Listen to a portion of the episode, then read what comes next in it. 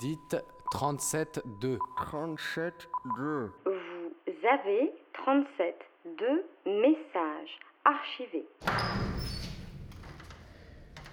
Rue Stephenson, septième étage. Franck m'accueille dans ce qu'il appelle son atelier. Un appartement truffé de jolies choses. Son laboratoire de création, en somme. Où il pianote, où il compose. J'essaie d'halluciner le sens. C'est bon, d'halluciner le sens.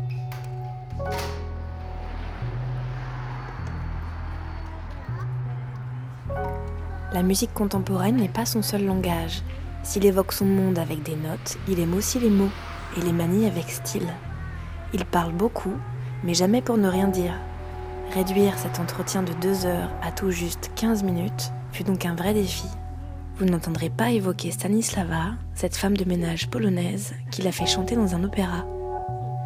Vous n'entendrez pas non plus comparer la chanteuse Camille à Apergis. Mais vous l'entendrez raconter ses parents et comment un conservatoire est né dans la cave de la maison familiale.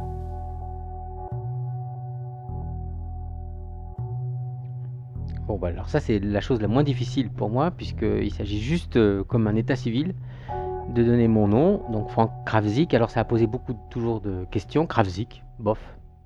Ça se prononce comment ça, ça se prononce surtout pas comme ça s'écrit. Ça s'écrit avec des lettres. On dit des lettres qui vaut euh, lettres contre triple au Scrabble, voilà.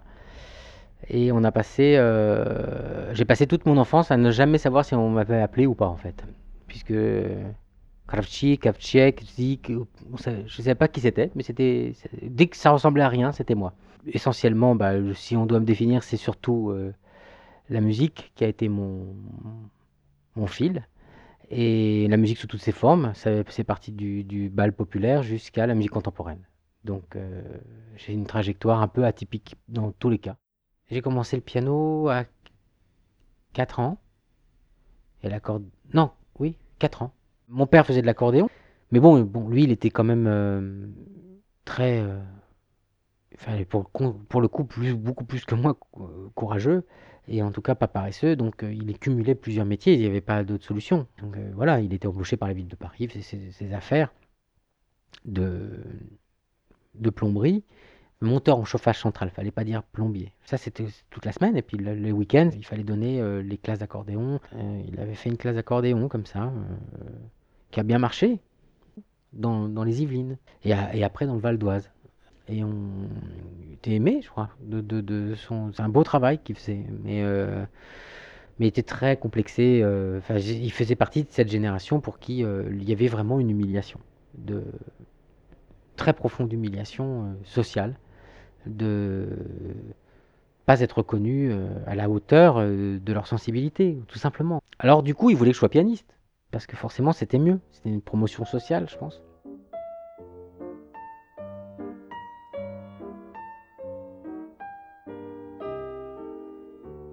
Pour moi, le piano, c'était euh, c'était un bout de papier, enfin, c'était, rien. C'était, ça, ne, représentait jamais d'obstacle. C'était un jeu comme un autre. Un jeu de- c'est comme si tu me demandais de jouer au domino, quoi.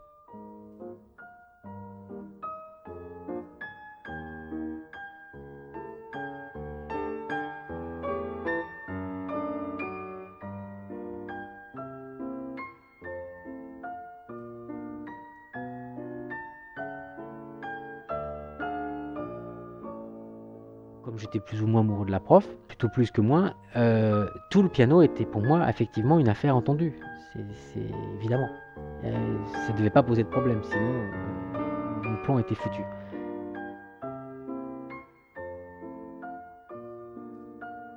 Je voulais la voir, la demander en mariage et tout ça, il fallait que je sois quand même brillant. Et voilà, c'est la vie qui a fait que,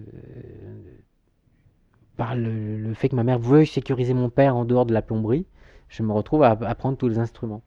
Comme elle a beaucoup de culot et d'audace, beaucoup plus que mon père, elle s'est servie de la cave chez nous pour faire un conservatoire. Elle a été voir le maire d'Herblay, je sais pas si tu imagines, la plus grande ville du Val d'Oise. Et il lui a dit, mais il n'y a pas de conservatoire à Herblay. Eh ben, il y en a un chez moi. Et petit à petit, ils ont commencé à trouver un local.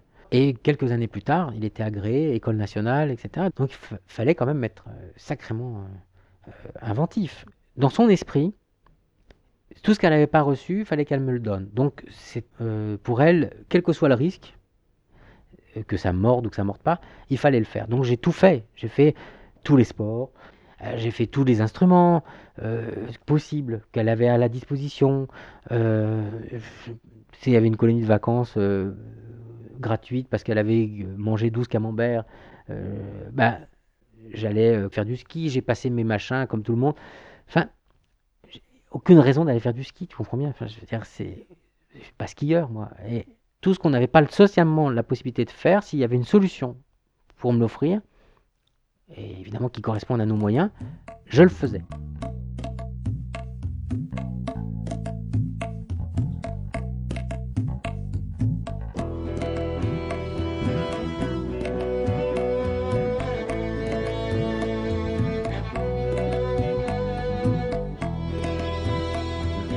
A réussi à maintenir une chose, qui est que, et je n'avais pas conscience quand j'étais petit, que la fréquentation des grands textes, c'est-à-dire que moi je savais pas que c'était des grands textes, mais ce que j'avais devant les yeux, c'était des, partitions importantes. C'est vraiment euh, Beethoven, je jouais très tôt des œuvres très importantes.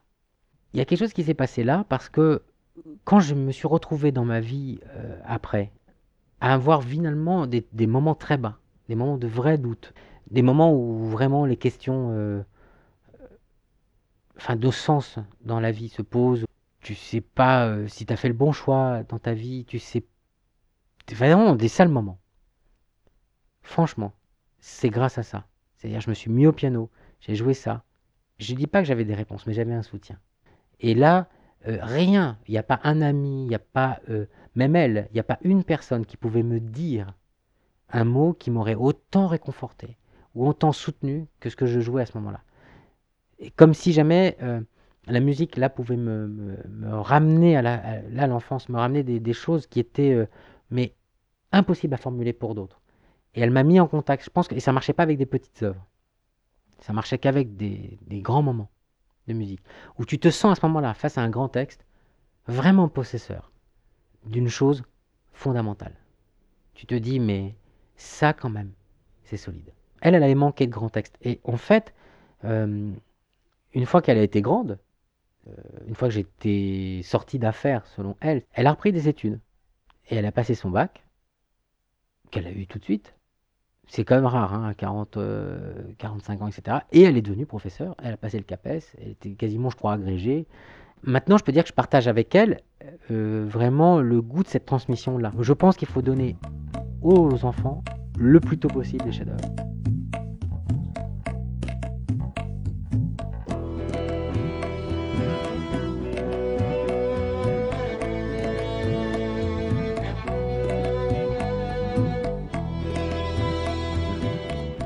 Moi, je peux pas vivre ailleurs qu'ici. Bruce Stephenson, euh, c'est-à-dire que je peux pas.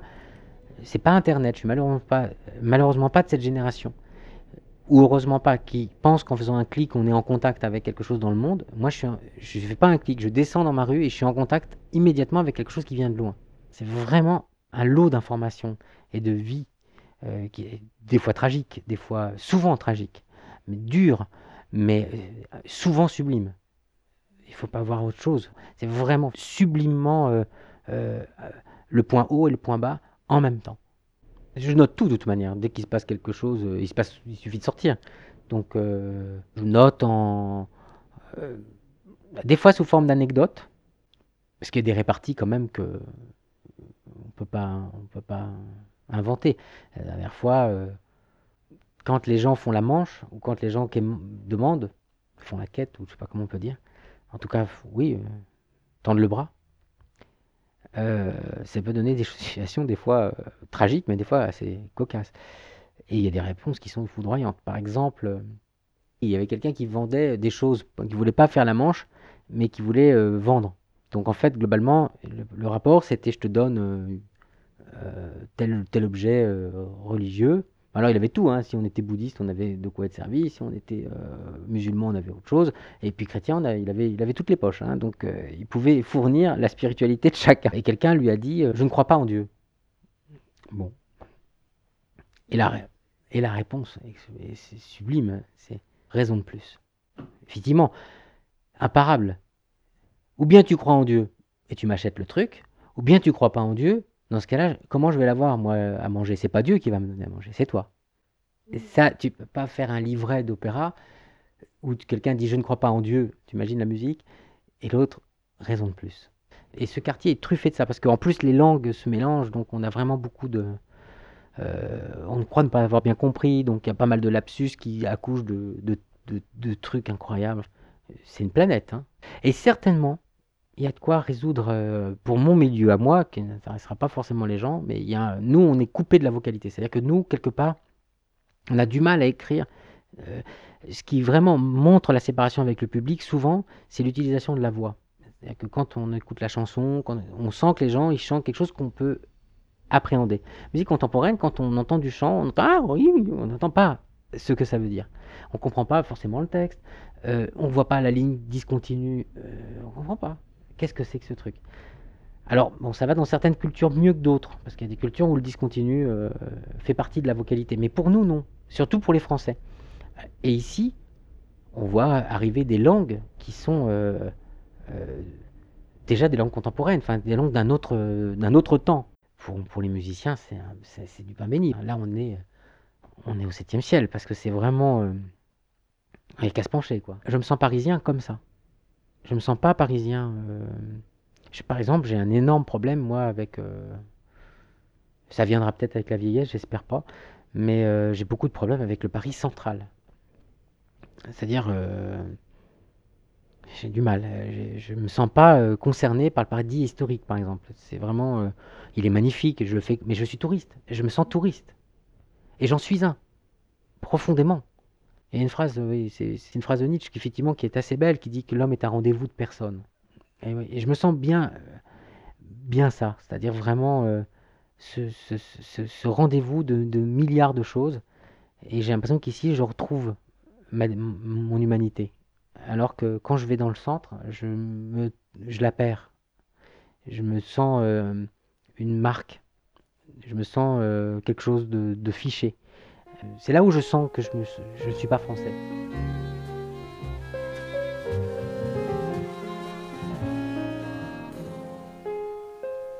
Ce quartier me permet vraiment de rester en contact avec toutes, mes personnes intérieures, tous mes étrangers à l'intérieur de moi, mes étrangetés.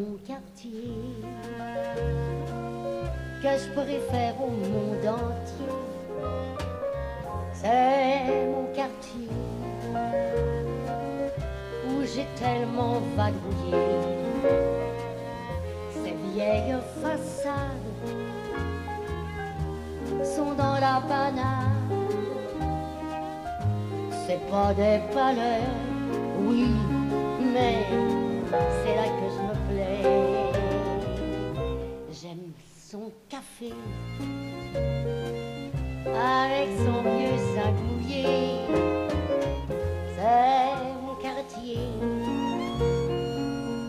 Que je préfère au monde entier.